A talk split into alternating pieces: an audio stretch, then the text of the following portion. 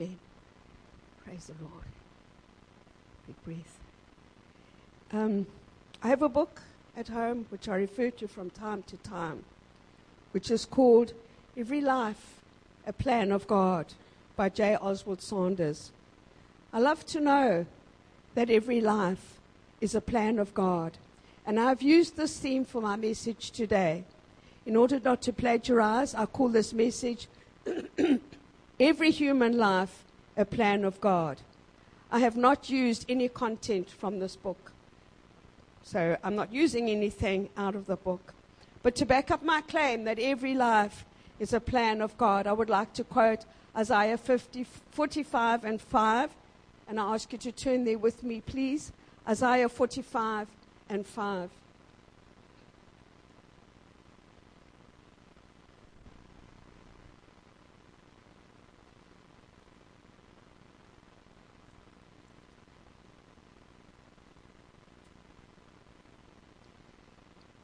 It says, I am the Lord, and there is none else. There is no God beside me. I girded thee, though thou hast not known me.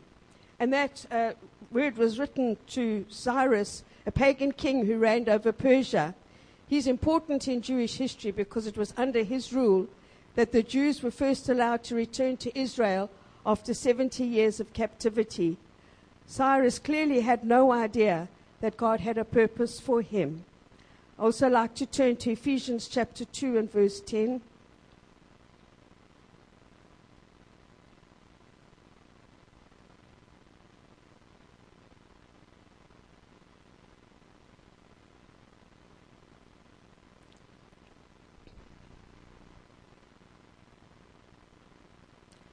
It says, For we are his workmanship, created in Christ Jesus unto good works, which God has before ordained that we should work, sorry, that we should walk in them.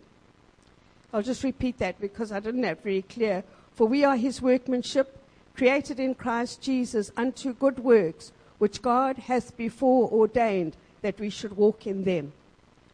Notice three points from the scripture in Ephesians. It says, God has created us. We're not an accident, we're created by God. God has a plan for us. We have a purpose in life, and the plan of God is prepared for us in advance. So, speaking directly to you, I would say, God has a plan for you. You are not an accident. men. God has created you, and He has a purpose for your life. And the plan of God is prepared in advance for you. Amen. It's beautiful, and, and uh, it's, it's, these scriptures are amazing, they're profound, they're wonderful, and they're all inspiring. And if we can meditate on these scriptures, it'll expel any doubts in our hearts or in our minds that uh, we're not in the plan and the will of God. Amen. God has a specific plan for each and every one of us. Amen. He brings us together as the body of Christ, and He has a plan for us as a group. He has a plan for us as a body. But when we go home to our separate ways and we go into our separate lives, there's a plan for each and every one of us. God has a purpose for you. I don't want to be second best. Amen. I don't want to be third best. I want to be right in the middle of the will of God and, and follow His plan. It's not always easy. I'm not saying that it's always an easy road, but there is a plan specifically for you and for me. There is a plan of God for me. Amen. Not only does God have a plan for each of us, but He loves us too. The love of God is vital to our walk and relationship with Him. In John 1, verse, I mean, in 1 John verses 4 and 19, it says, We love Him because He first loved us. And we are expected to reciprocate that love we are expected to love God back again because he says in Matthew chapter 22 and 37, Thou shalt love the Lord thy God with all thy heart and with all thy soul and with all thy mind. Remembering that he first loved us. And then in verse 38 it says, Thou shalt love thy neighbor as thyself. Now that's God's love. In our human love, we don't always love our neighbors as we love ourselves. In our human love, sometimes we can struggle to do that. But God says we must love our neighbor as ourselves. I'm sorry, I'm very dry. I have to have a, a mouthful of water.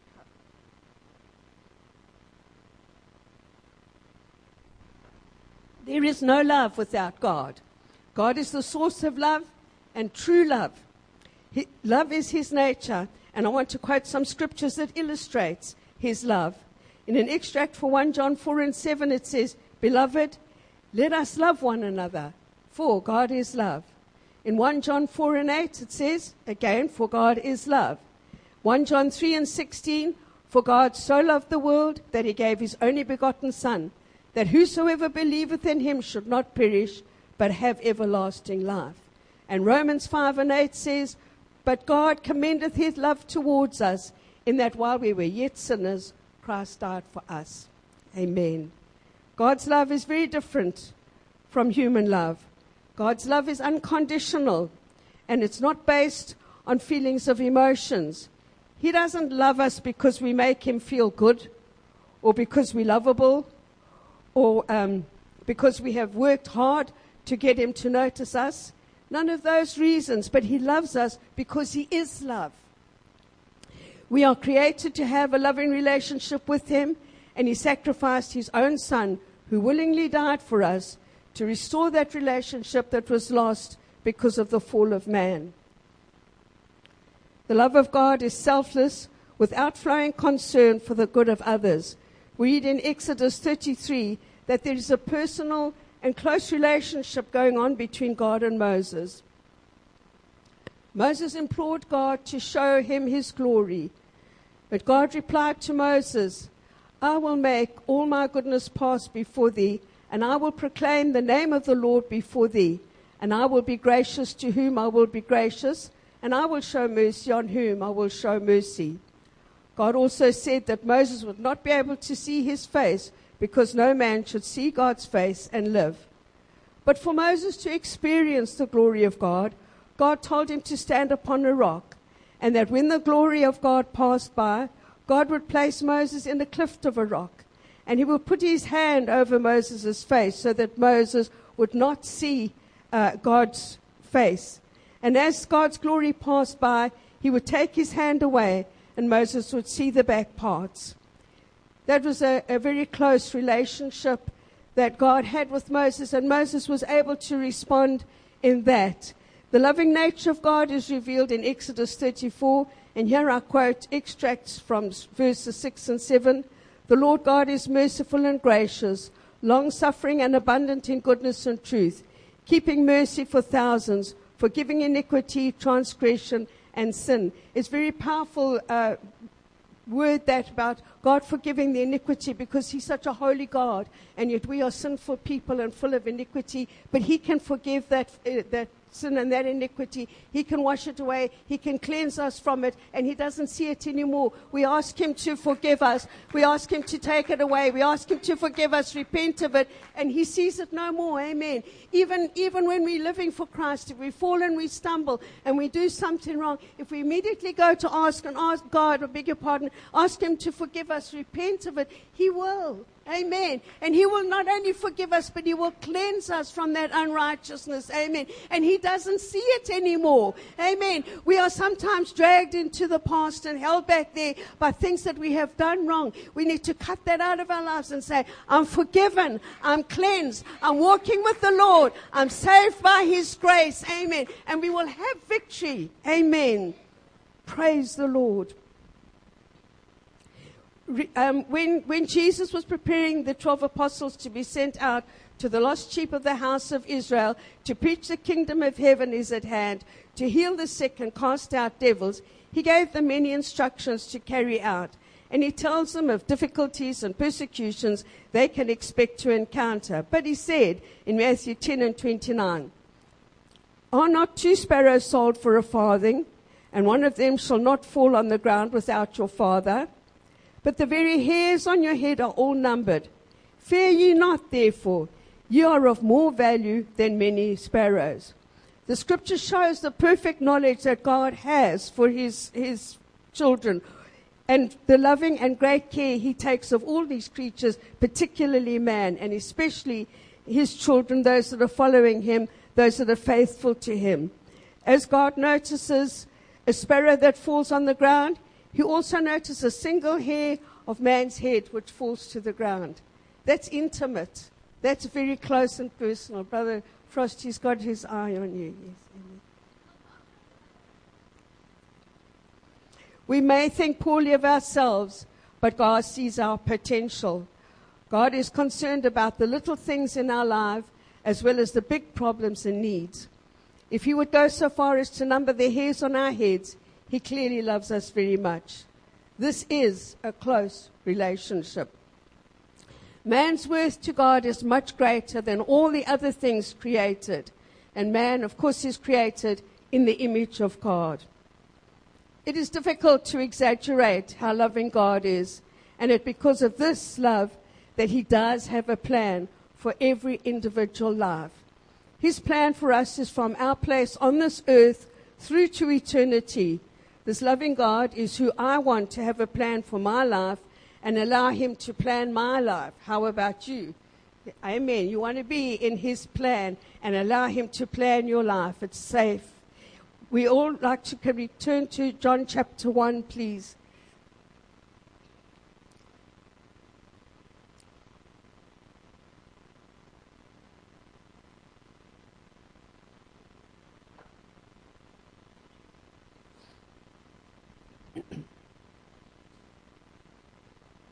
It says, In the beginning was the Word, and the Word was with God, and the Word was God. Now, this is a very favorite and well known scripture, and you can probably just quote it yourselves. But in the translation from Greek to English, logos is Greek for word. And the meaning of logos is plan and or purpose.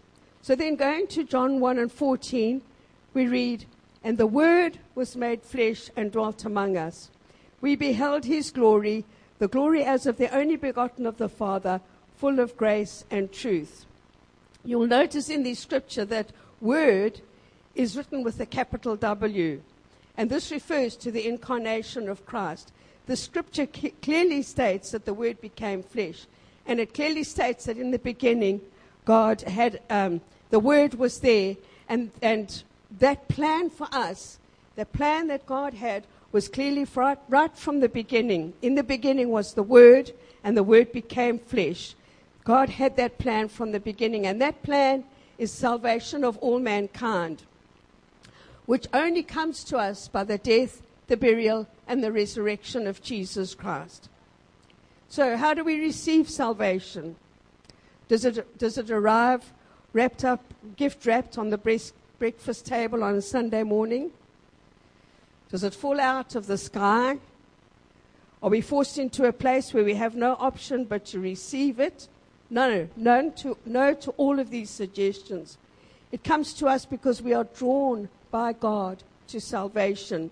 Jesus said that no man come to me except the Father which has sent me draw him.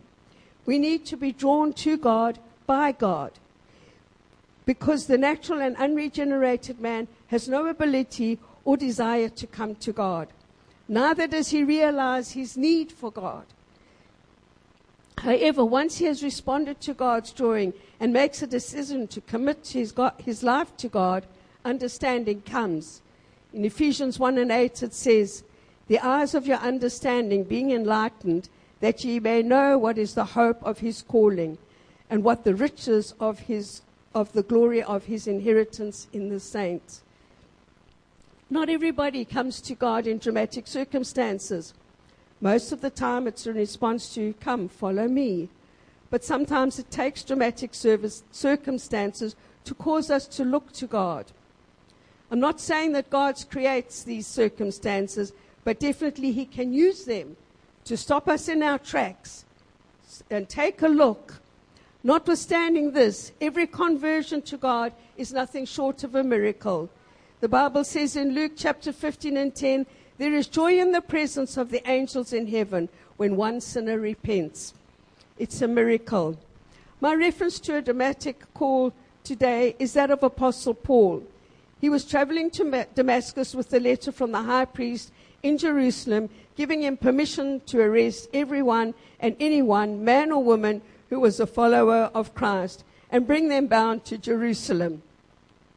It is important to note that he was very zealous in his mission and he believed he was in the will of God. We all know the details whereby God stopped him with a bright light from heaven shining on him and he fell to the earth and he heard God's voice. With all this supernatural activity taking place, he was ready to hear from God, ready to receive, and ready to possess the truth. He was ready to surrender his cause and gain Christ and Christ's cause, not only to listen, but to do.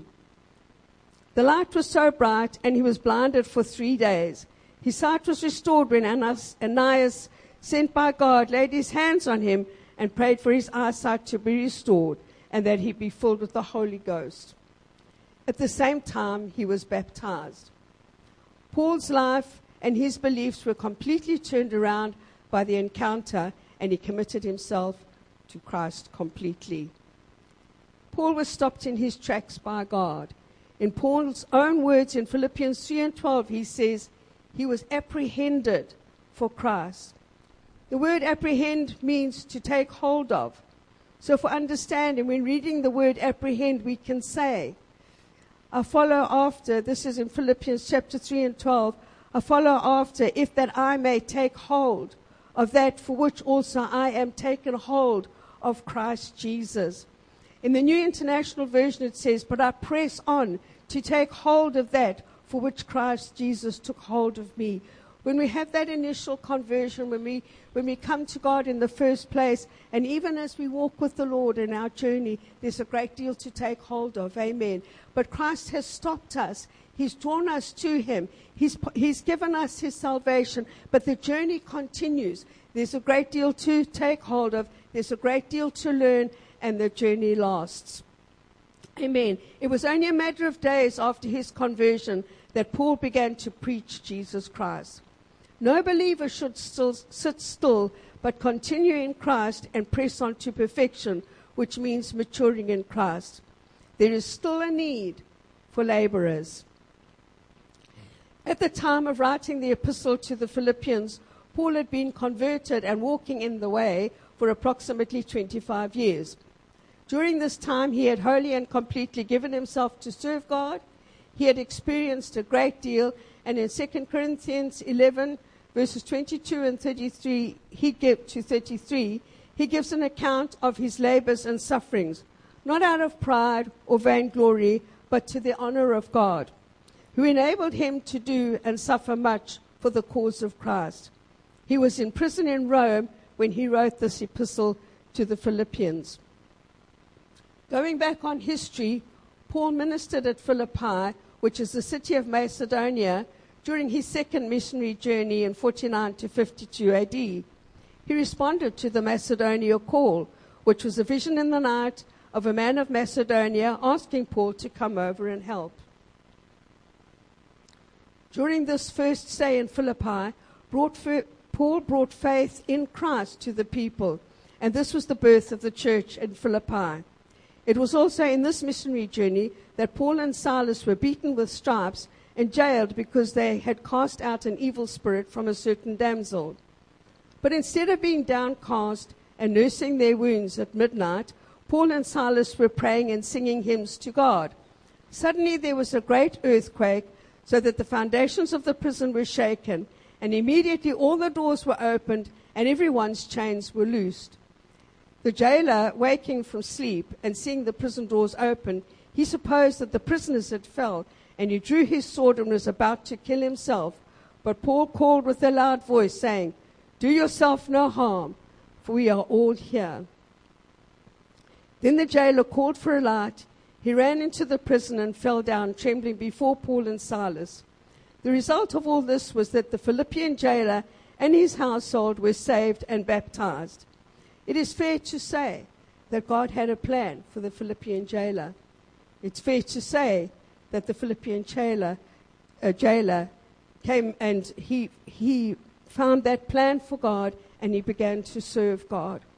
Considering Paul's lineage and background from the tribe of Benjamin, considering his education, his call to be a missionary, his experience and experiences, his travels, his suffering and anointing, and that he is a great, outstanding spiritual teacher and example, he never considers himself to have arrived.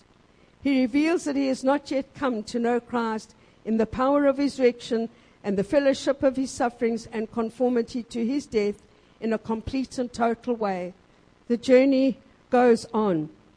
We know that uh, Paul is a giant in serving the Lord. We know what a great example he is and what he went through to serve the Lord and to remain serving the Lord.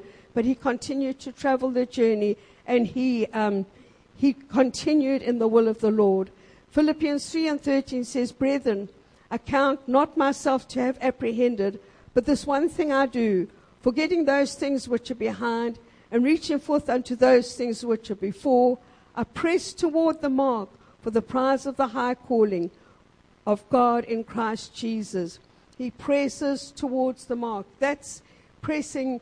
Uh, it doesn't indicate an easy work, uh, an easy walk. It doesn't indicate an easy time. It doesn't e- indicate laying back. It indi- indicates exertion.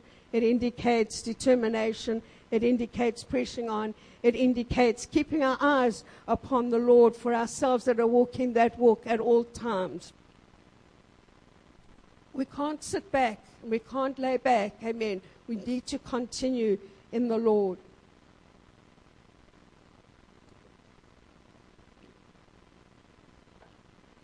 Apostle Paul has a long term attitude, and that should be our attitude too.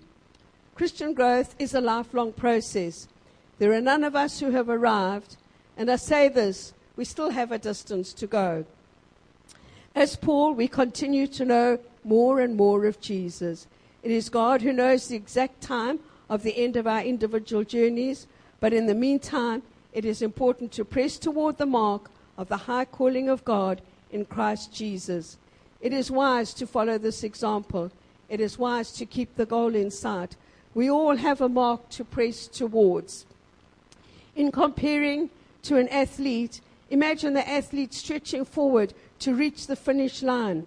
The Christian life is not a quick 100 yard dash, it is a lifelong marathon. Paul had been in this race for approximately 25 years when he penned the words, I press toward the mark. I am pushing on. Paul speaks about being minded in verse 15, which speaks of attitude. Attitude is very important and has a lot to do with our state of mind or mental view.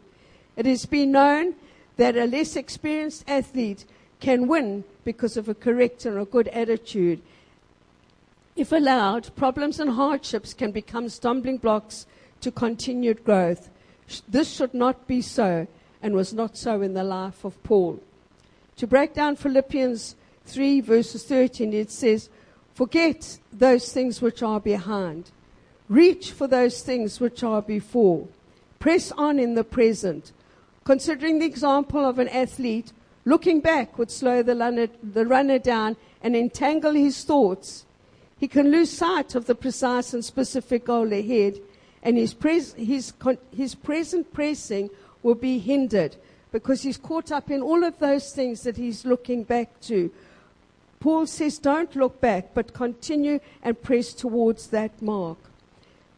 If we've got problems and difficulties, which we all have, we can cast our burden upon the Lord, and He will sustain us. He will never permit the righteous to be moved. So it's a, it's a blessing to be able to, as we're going forward and pressing forward, to cast our burdens on the Lord. God says His mercies are new every morning. His grace is with us. God will never give us a, a, a calling or a task that His grace will not cover. He won't go out of that, and there will be grace to cover that which He has called us unto. Spiritual life is a continual battle against the world, the flesh, and the devil. Discipline is a daily requirement, and there is no quick and easy way. As an athlete, it is important to stay in shape. I'm nearly at the end of my message already. Could we have the pianist, please? The prize of the high calling of God in Christ Jesus will be received when each individual journey is over, when each individual plan has been fulfilled, and we are assured that He will be with each individual in the fulfilling of that plan.